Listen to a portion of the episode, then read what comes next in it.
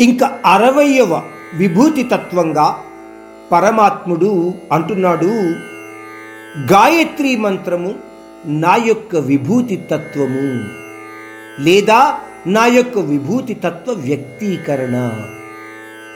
ఇంతకుముందు కవితా ఛందస్సుల గురించి తెలియచేశాడు. మన హిందూ సాంప్రదాయంలో గాయత్రి మంత్రాన్ని అత్యంత పూజనీయమైన మంత్రంగా చెప్పుకుంటాము. ఈ మంత్రము ఆరు పదాంశాలతో నాలుగు వరుసలలో చెప్పబడుతుంది. మంత్రము చదివే ముందు ఓం అన్న శబ్దంతో చదవడం మొదలు పెడతారు. మహర్షి విశ్వామిత్రుడు గాయత్రి మంత్రాన్ని రాశాడు.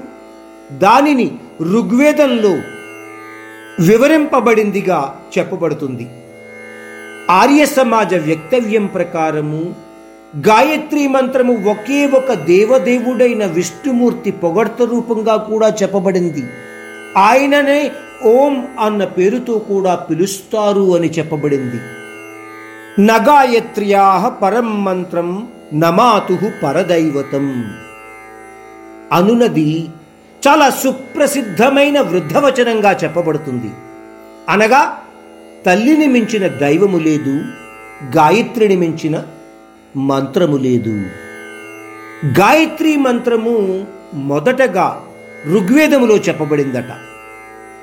గాయత్రి అనే పదము గయా త్రాయతి అను పదములతో కూడుకుని ఉంది. గయాంత్రాయతే ఇతి గాయత్రి అని ఆదిశంకరుల వారు తన భాష్యములో చాలాసార్లు వివరించారు. గయలు అనగా ప్రాణములు అని త్రాయతే అనగా రక్షించడము అని అర్థము.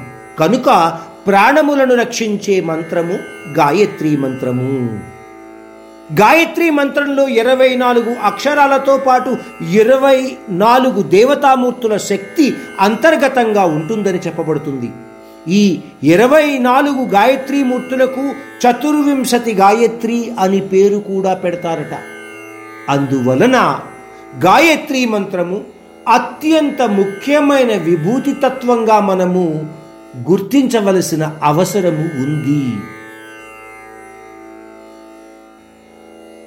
అరవై ఒకటవ విభూతి తత్వంగా పరమాత్ముడు హిందూ మాసాలలోని మార్గశిర మాసాన్ని మరియు ఋతువులలో వసంత ఋతువుగా తెలియచేస్తున్నాడు. మార్గశిర మాసంలోనూ మరియు వసంత ఋతువులోనూ కూడా ఎలా ఉంటుంది? మరీ వేడిగాను ఉండదు అలాగని మరీ చల్లగాను ఉండదు. అందువలన అటువంటి వాతావరణ పరిస్థితి తన యొక్క విభూతి తత్వంగా పరమాత్ముడు మనకు తెలియచేస్తున్నాడు.